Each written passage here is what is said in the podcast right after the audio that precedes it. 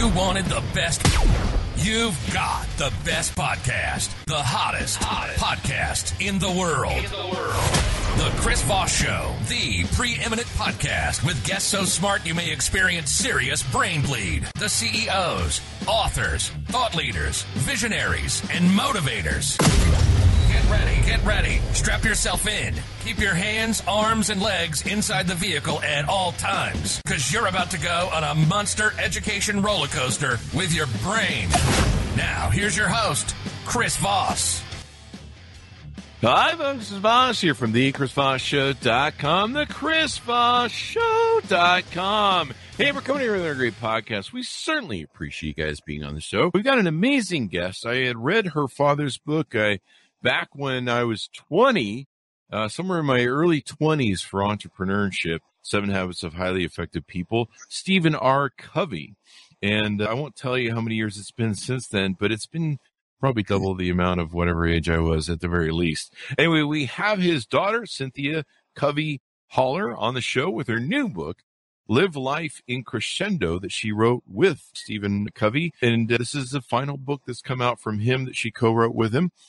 So we'll be talking to her on the show. Be sure to check out our recent episode yesterday with the multi-billionaire David Rubenstein. That was a great show. And then we've got the governor of Massachusetts coming up on Friday. So you definitely want to check on those shows. Refer to the show as always to your family, friends, and relatives. Tell them to join the Chris Voss Show family. The family loves you but doesn't judge you.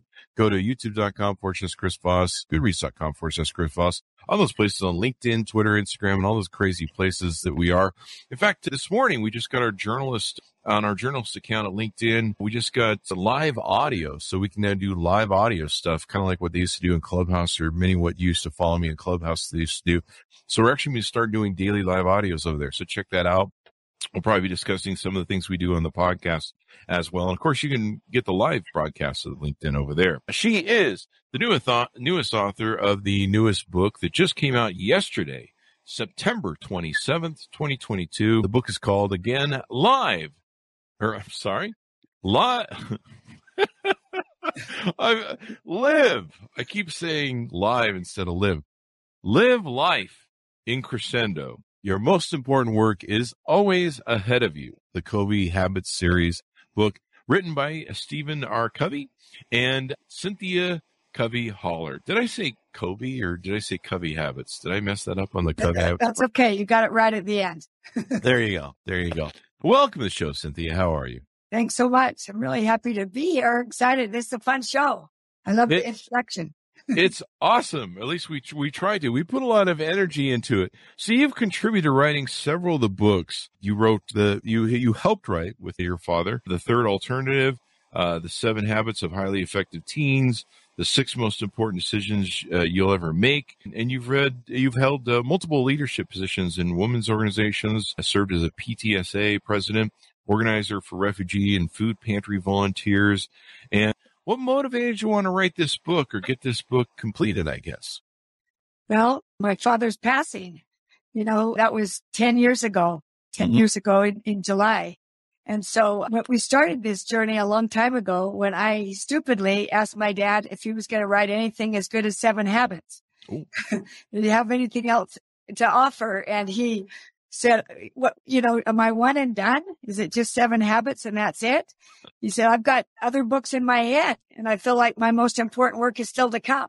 There you go. So that, that impressed me that he, you know, didn't feel like, you know, no, I'm done. I'm just going to sit on this. And, and that's when I got involved. He asked me just to clear it up. I, I actually didn't help him write third alternative. I contributed to a chapter there. So Oh, okay. apologize if I misled you. but yeah, so he's, he said, I'm interested in writing a book on my personal mission statement, which was live life in crescendo mm-hmm. the last 10 years of his life. And I think that he adopted that, that phrase because people were asking him, how long are you going to keep working? Are you, you're in your, you're in your late sixties, seventies, and you're going to just keep going and, you know, until you drop. And in our family, it was a bad word. The R word was bad. He didn't say retire. Oh, yeah. And so, and so you, you know, he decided I still have more to contribute. And, and he asked if I would help write the stories for this book.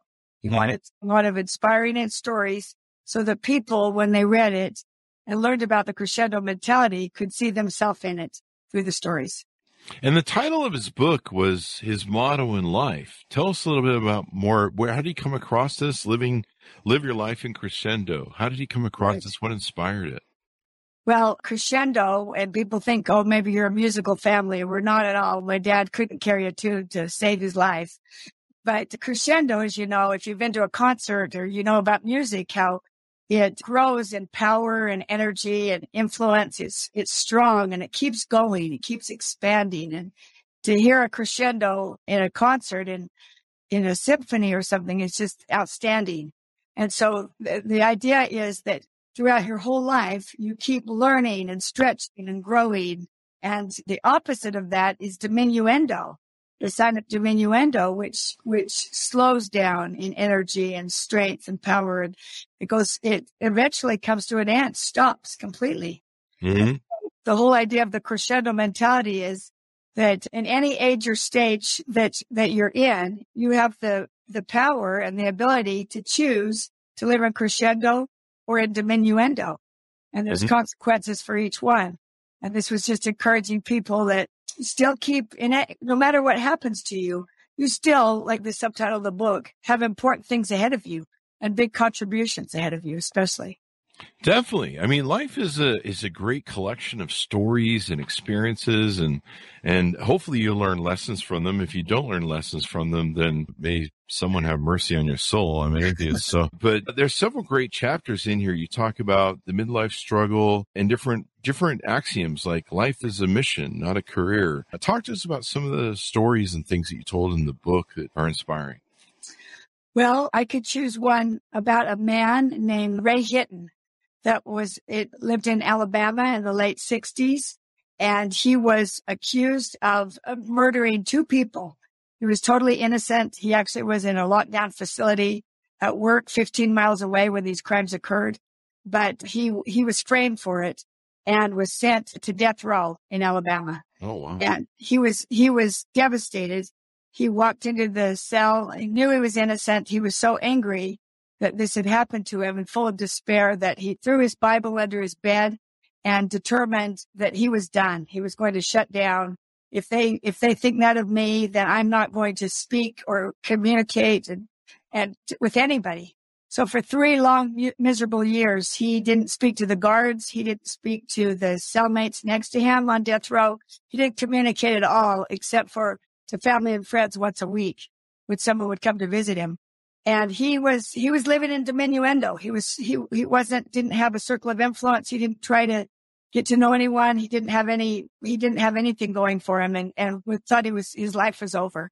So one night at two in the morning, he hears a fellow cellmate next to him just sobbing and crying, asking for someone to please help him with the pain he's going through. And something broke in Ray and, and he, his, his compassion came out. He, he was a good person before. And this, he was shocked to, to realize that that he didn't have the choice if he was on death row, but he had other choices, even though there were few. He said hate and, and despair were choices, but so were hope and love and compassion.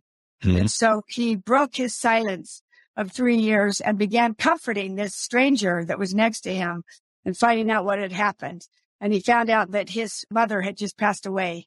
And this inmate was just destroyed by this and didn't know if he could go on, not have seen his mother, and now she was gone. And so he spent the night just talking and comforting him and got him laughing and telling stories about his mom and things she used to do for him. And, and it, it awoke in him the feeling that, you know, I can, I can choose. I don't have a lot of choices, but I can choose to become a, a, a light and a beacon to people around me. I can't have my personality and my character come through. And so this is what he did for the next 15 or so years is, is became a light and a beacon to the guards, to the people around him. He formed a book club in, on death row, got permission to meet with, with some of the prisoners for that. His circle of influence expanded as he was learning and influencing other people. And he never gave up hope that he knew he was innocent and that it was going to be proven one day. And so he was fortunate enough to get, draw the attention of Bryan Stevenson, you know him, the Just Mercy, Lord, he wrote a book and there's a movie about it. That so he got involved and pleaded his case before the Supreme Court of the United States. and wow. he was found completely innocent of all charges and released. He was released after 30 years, almost 30 years. And Ray walks out the door and he says to his family and friends, the sun does shine. And that became the, the title of New York best-selling book that he wrote. Uh, four years later about this journey that he went through from despair to hope and his, his life expanded and living in crescendo. He now is a, a advocate for those who are pr- falsely imprisoned like he was. He speaks with Bryan Stevenson. He's a great member of the community. His influence is re- reaching across the world where before he had absolutely none. Mm-hmm. So um, this is just an example of crescendo mentality, either choosing to live in a crescendo or diminuendo and the consequences that happen. And one of the most inspiring stories, I think, of the book. Hi, folks. Here's Voss here with a little station break. Hope you're enjoying the show so far. We'll resume here in a second. Uh, I'd like to invite you to come to my coaching speaking and training courses website. You can also see our new podcast over there at chrisvossleadershipinstitute.com. Over there, you can find all the different stuff that we do for speaking engagements if you'd like to hire me, uh, training courses that we offer, and coaching for leadership, management, entrepreneurism, uh, podcasting, corporate stuff.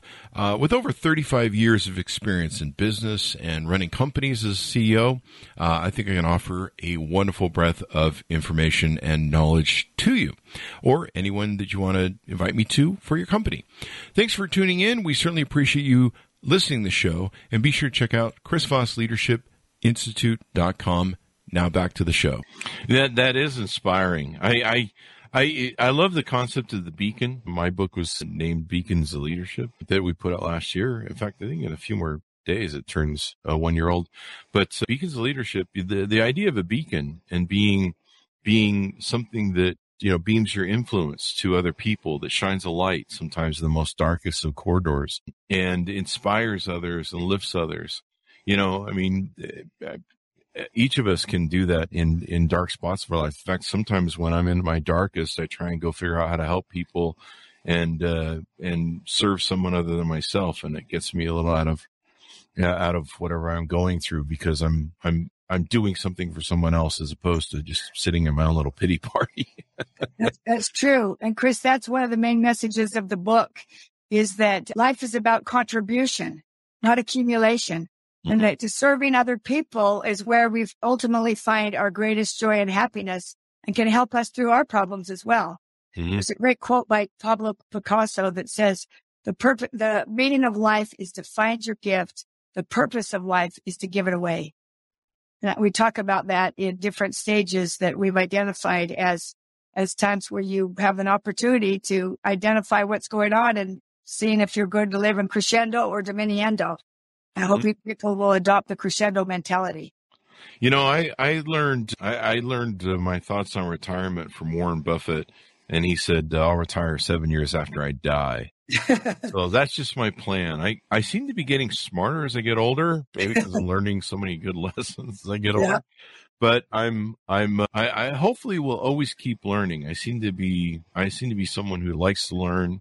I, I love having people like yourself on the show. I learn so much. I get like a front row. You know, authors like yourself, you you guys spend ten thousand hours, thousands of hours, hundreds of thousands of hours writing these books, building these experiences, collecting these stories. And I get to sit front row and ask great questions or what I hope are great questions or questions that I want to ask and uh, that I think the audience should listen for. And I love it. And so it's a great learning experience. And, and I've learned so much by having great authors on like yourself. Living in a crescendo, Chris.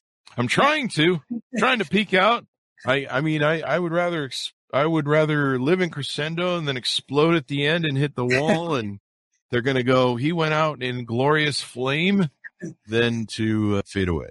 I suppose. My, my, family tells a funny story of, of my dad because he built a, a, he built his dream home at 61. Mm. My my younger brother David, who's kind of the jokester of the family and keeps us in line with, he can say things that others can't say we were at we were at the construction site and he raises his arms up he just can't believe that my dad he's incredulous that at this old age that he su- supposes the end of his life he's building this home and so he stands there and raises his arms and says at the sunset of his life. And yet he builds. yeah. I mean, and, and and my dad wasn't building, you know, to him, he got a good laugh and that. He wasn't building a home. He had a vision for that home, that it would be an intergenerational place where cousins could be best friends and gather and where we could support each other. But to, to David, it was like, you're at the end of your life. What, you know, why are you doing something like this? When he had plans for making it a, a family place of enjoyment. Yeah. I mean, there's no, there's no reason to start winding down your life. I mean, I'm smarter. I've I've probably know more about my life and and living life at 50 when I hit 50 and about every year since 50 I've learned just just it almost seems like I'm expanding my knowledge and experience and skill set more than ever before. Yeah. And part of it's because I have that, you know, catastrophe behind me of 50 years of learning from that and going, well, I probably should stop doing that. so, you know, experience and wisdom. Yeah. And, and that's so, the advantage of being older that as you get older, you, you have actually more to offer. So society's kind of like, oh, as you get older, well, you know, you put you out to pasture. You're not needed. But look around and see all the coaches and the and the leaders. We even have a president that's older. You know, look at look at people all across the nation that are are doing important things and contributing past the typical retirement age. And I felt to believe the choices weren't just that retire or keep working. He saw the third alternative was make a contribution. Yeah. I think Joe Biden can bicycle farther than I can. He fell off a bicycle the other day and where most people his age, if they fell off a bicycle, they break a hip. He's like, ah, just a, don't worry about it. me, me, me, I'm just like, I get to the afternoon, I'm like, I need a nap. And I'm not even running this country. Like, you know, I don't have to deal with all that sort of pressure. But even then, I'm just like, I'm kind of tired. Take a nap. So it's great. What what was something that you know your father had a lot of fans out there, and when I posted this on our social media and shared it, I think we were going to be on. People just just went crazy. What what was something that maybe people didn't know about your father? Was there a tidbit or anything that people didn't know about your father, or maybe something that they should know about him? Well, I'm the oldest of nine. I'm mm-hmm. known as the mother hen because both my parents have passed now. So I look after the brood. Mm-hmm. But he, my, both my mom and dad worked hard to establish a good relationship with all of us. And some people say, how could you do it with nine kids? And I, I have six kids of my own and it, it's, it is hard. It takes prioritizing and planning. But when, looking back, one of my favorite childhood memories is actually him making an effort to connect with, with me in this case and, and others could tell similar stories when I was 12 years old, I was invited to go on a trip with him to San Francisco mm-hmm. where he was speaking in, at, a, at a big conference. And part of the fun was to just anticipate everything, plan it out. We had, I was just enamored with the trolley cars in San Francisco. I'd never seen them or been on them. And he really talked them up, how magical they were and going up and down those hills. And in San Francisco, we decided to, to go to Chinatown and have Chinese food that was our favorite. And he said, there's nothing like authentic Chinese food. Well, I'll take you right to the heart of it. And uh, then we were going to shop at some of the fancy stores for a few school clothes, take a taxi back and swim in the pool before it closed. He was actually famous for swimming in the pool when it was closed too. He would uh, just go under the rope there and pretend he didn't hear the, the guard running back and forth trying to say, sir, the pool is closed now. And he'd do an underwater flip at the other end and pretend he didn't hear him until he was done working out. Mm-hmm. and then we would order a hot fudge sundae and watch the late show together. So we had it all planned out and, um, it was working according to plan. I was in the back of the room waiting for him. As he was making his way to me, he ran into one of his good friends from college that he hadn't seen for years. Oh, wow. I watched him embrace and he seemed so excited to see him. And the other guy said, Oh, I knew you were speaking today. Stephen, I've come down to, to take you, you to dinner down at the wharf. We can have some seafood and talk and catch up with, with my wife and it'll be wonderful. And he kind of indicated that I, that I was came along as well. And he glanced back at me and said, Oh, your daughter's welcome to come too. and I, I thought, Oh, great. I'm going to spend the night with old people I don't know. We have seafood, which I hated. We wanted Chinese food. It, this is a disaster. And I expected the worst. My trolley car was nowhere in sight. And then I heard my dad say, you know, that sounds so great. I would love to do that with you, but not tonight. Cynthia and I have a special date planned, don't we, honey? And he winked at me and the trolley car, I could see it again. and he grabbed my hand. We went out the door and it really meant a lot to me. I said, but dad, this is your good friend you haven't seen forever. Don't you want to hang out with him tonight and, and be with him? And he said, are you kidding? I wouldn't miss this for anything. You'd much rather have Chinese food anyway, wouldn't you? That's that trolley car. Yeah. So that story just showed so much to me about his level of commitment to being a father, his his important role to, to him, to me, and and also about trust and keeping your word and priorities. It was a it was a it's a great thing to look back on and remember that was kind of the foundation of our relationship. That's awesome. You know, some people have better have better relationship with their friends than they do with their kids. So it's good to build that relationship for. That gives me an idea. I sent my kids off to military school when they were two years old and they're supposed to return when they're 18. I let them write me once a year. Maybe I'll let them write me twice a year. I'll let them write me and maybe I should send them gifts at Christmas. Maybe you could visit. I'll think about it. I, I didn't have any kids because I had dogs, so I went with that pet program. that's so that's awesome. How how were you guys working on this book when when he passed? Yeah, we, we, after I insulted him by asking if he was going to do anything, write anything else that was of value, he said, why don't you help me on this last, on this book? We didn't know this was going to be his last, mm-hmm. but he, he assigned me to, to write the story that would make it come alive so people could see themselves in these and make it kind of interesting. And so we, I interviewed him for the first couple of years. That's what it, he said. He basically wanted me to write it, but he said, get my ideas on it and then we'll we'll figure it out together. And then he passed away when, before we were done. And I regretted that I didn't have my part done. He kept calling me and I have six kids and uh, I'm involved in a lot of community things. And I, I, you know, I was working on it, but it wasn't finished when he passed away. And so I just hope to be a faithful translator of his vision for Live Life in Crescendo. It was kind of a neat experience to write it after his passing. I, it drew me really close to him while I was thinking of writing about it. And I wanted to get it out there because I knew that people that have been inspired by his books before, like Seven Habits and others would, would see this as, you know, one last one, uh, kind of his last lecture or last message that, that he wanted to share that he felt like was very important to him. And it's, it's kind of, you know, about him, is what his thinking was, what his mantras yeah. were and everything else. I love some of the titles from the chapters because they're just so inspiring and you can tell what you're getting into and the stories that you're telling.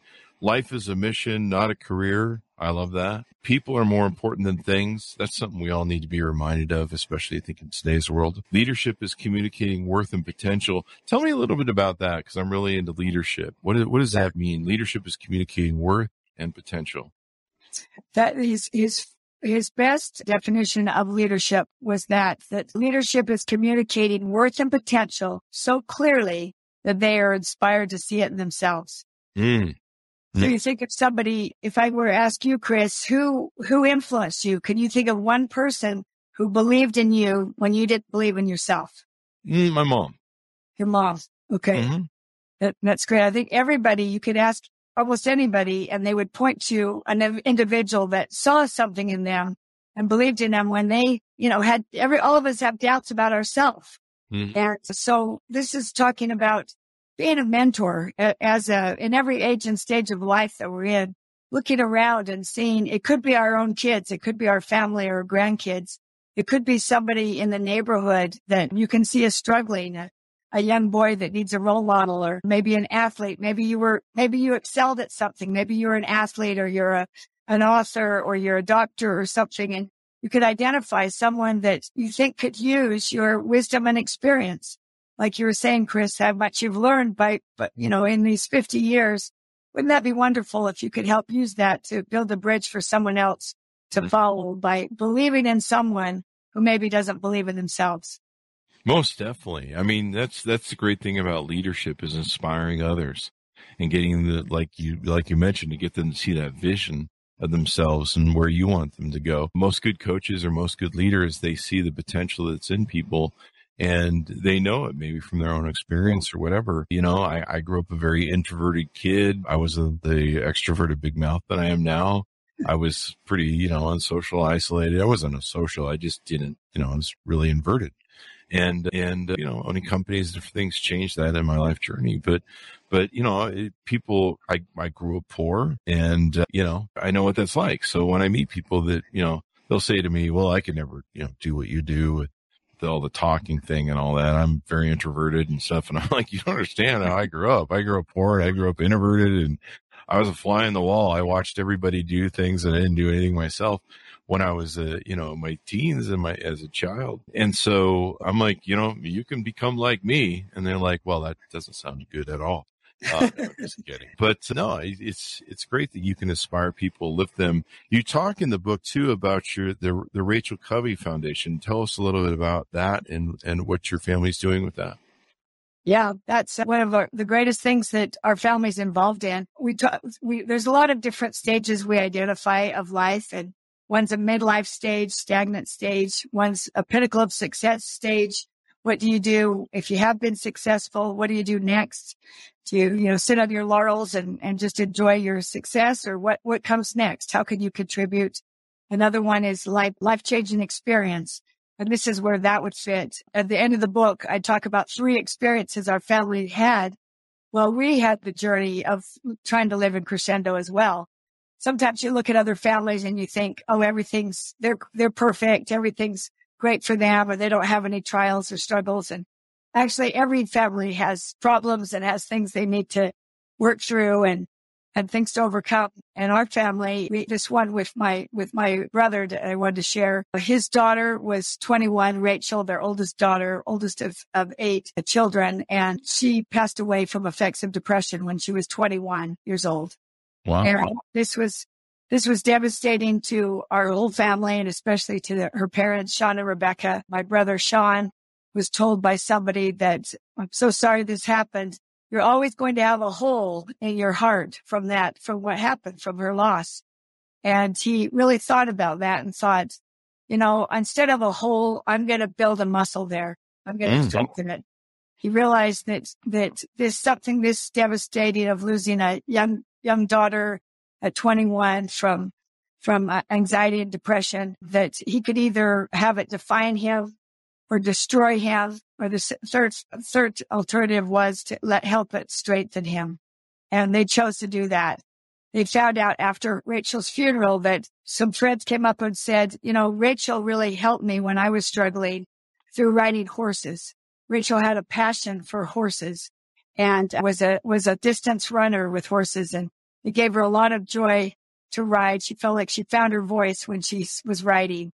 And she apparently shared this with other girls that, that it helped. And so they decided to set up a foundation called Bridle Up Hope. And with the idea that girls between the ages of 12 and 18 who are struggling with depression, anxiety, suicide, you know, abuse, trauma, that they could come to this barn and learn a couple of different things to deal with it. One of one learning to ride horses. There's a great there's a great healing therapy with horses.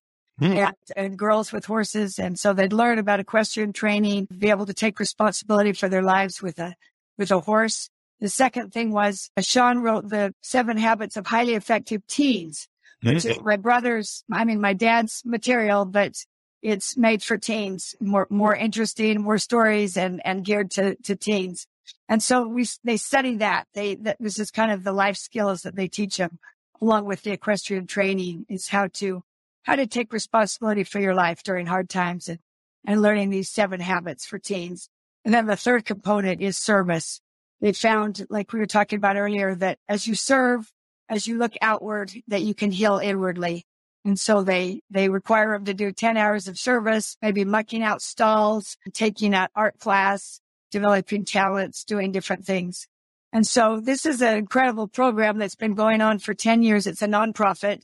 They just run by donations and over a thousand girls have gone through this program and it has definitely saved lives. They've done surveys after parents and they said 93% of parents say it was life changing for their daughter. Wow. And it gives them hope that okay, I can, I can overcome this abuse that I experienced. I, I'm, I had great trauma a few years ago, but like the subtitle of the book, I have important things ahead of me. My life's not ruined. I'm not a victim. I can choose otherwise. And it's been amazing. All of the family is supportive of Bridle Up Hope and it has changed lives and is still doing it today. That's extraordinary. You know, getting outside sometimes too of your environment and getting into a new environment and going to a place where you can learn, get be challenged and grow can can really be helpful. And you know, I love the concept of living a life in crescendo because because you you, you, you know, some people look at the end of their life like, oh, it's the winding down and, you know, I retire and, you know, no one cares about me anymore. But it's the greatest time in your life to, you know, spend time learning more, developing new skills. You know, I'm always trying new habits or little adventures that I try and do. You know, it's, I'm always trying to improve myself and I'll, hopefully I'll be doing that till I die as long as, as long as the old noggin stays working up here. That's the right idea. Chris. We call it the second half of half of life. Yeah. I encourage people to have the crescendo mentality to not say what you can't do during that second half. I mean, you look at someone like a Jimmy Carter. Mm-hmm. You know, he didn't he didn't get reelected the second term, which must have been devastating to him. Mm-hmm. He goes back to Georgia, and instead of just building a library and charging hundreds of thousands of dollars for speeches, he's that he went into humanitarian work. He's mm-hmm. known for Habitat for Humanity and for the Carter Peace Center and for contributing so much more after he was at maybe the pinnacle of success. And mm-hmm. yet his most important work was ahead of him. He's our, he's our most, he's our best post president we've ever had. And as a president, he wasn't rated as high as some of the others. So it was true that his important work was still ahead. And so in this time of life, you're right. You've got the most resources you've ever had, the most time, the most money probably, the most wisdom and experience. And so how are you going to use that to better, you know, people around you, starting with your family, your neighborhood, seeing a need and responding.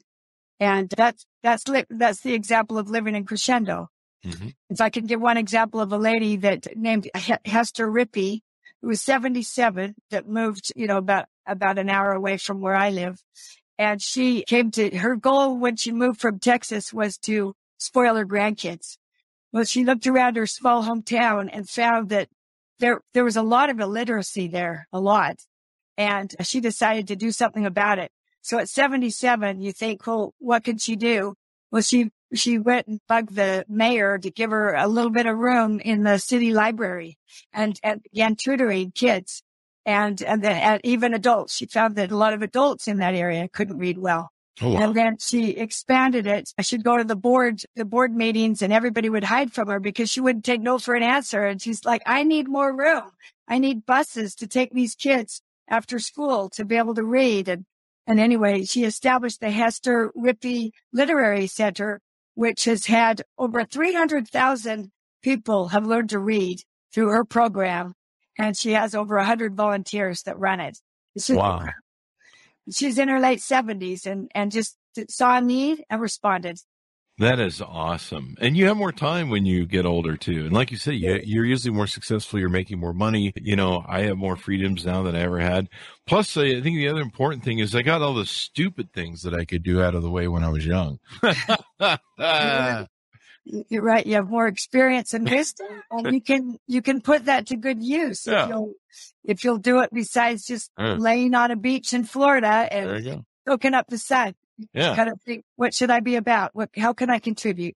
Yeah, I got all that hard drinking, doing stupid things out of the way when I was young. So now, now, now I'm all like, oh, we're not doing that anymore so there you go. Well, this is definitely inspiring and it's a wonderful legacy built on your father's. It's been wonderful. Anything more you want to tease out in the book before we go?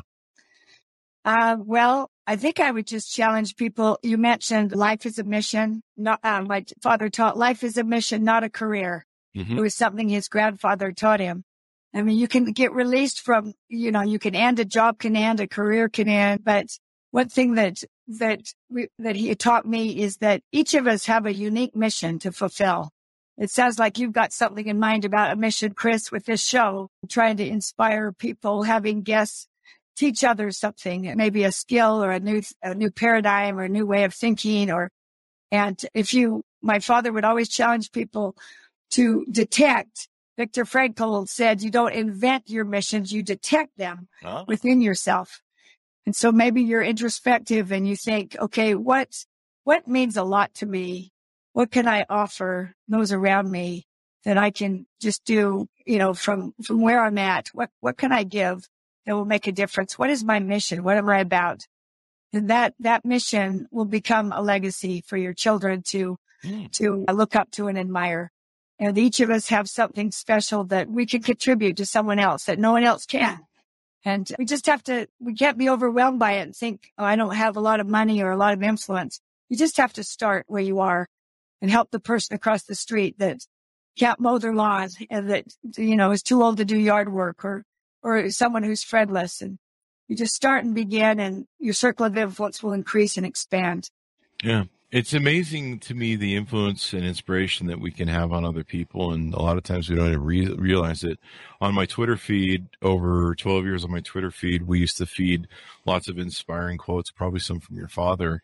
We had all the top motivational speakers uh, quotes that were in there. And two times during those 12 years, I had someone write me privately and say I was going to end everything today. And I'd planned it out and it was, I was done and I came across this random quote that you put out and it inspired me and motivated me to stick around. And you don't know the influence you have on other people. Yeah, I didn't plan it. I was like, hey, we should put these out in case people want to commit suicide today. And it was, it was inspiring. And, and people have told me that in life, you know, and sometimes I don't find out till years later that I influenced them. You know, they'll, yeah. they'll come out and tell me that, you know, hey, this, this touched me and moved me uh, years ago. You, you know, how you talked about death, about one of your dogs or something, you know, and inspire people. And you're just like, wow, I, I had no idea that had the effect on people. So it's wonderful and beautiful. Thank you very much for coming on the show with us, Cynthia. We really appreciate it. Oh, you're so nice to invite me. And I really appreciate having the opportunity to share this message and, and hope that it will give some inspiration to others. There you go. There you go. And give us your dot com so people can find you on the interwebs. No, I'm just on LinkedIn and I'm Cynthia Covey Haller on Instagram and I'm not, I, you know, I just connected in the normal places. So I'm happy to, to respond to anybody. And I'm just, just hoping to be a good influence. This is something I've worked on for the last 10 years and has been my mission that lately to bring this about. So I'm grateful for any promotion of this idea of the crescendo mentality because I, I do, I have, I feel passionate about like my dad did. There you go. There you go. Order up the book, guys, wherever fine books are sold. Live life in crescendo. Your most important work is always ahead of you. Part of the Covey Habits series. Uh, check it out. Just came out yesterday, September 27th, 2022. I really encourage you to pick up the book. Thanks to everyone for tuning in. Go to youtube.com forward slash Chris Voss. Go to LinkedIn and all of our different accounts across social media. Thanks for being here. Stay safe. We'll see you guys next time. And Thanks, that should Chris. have us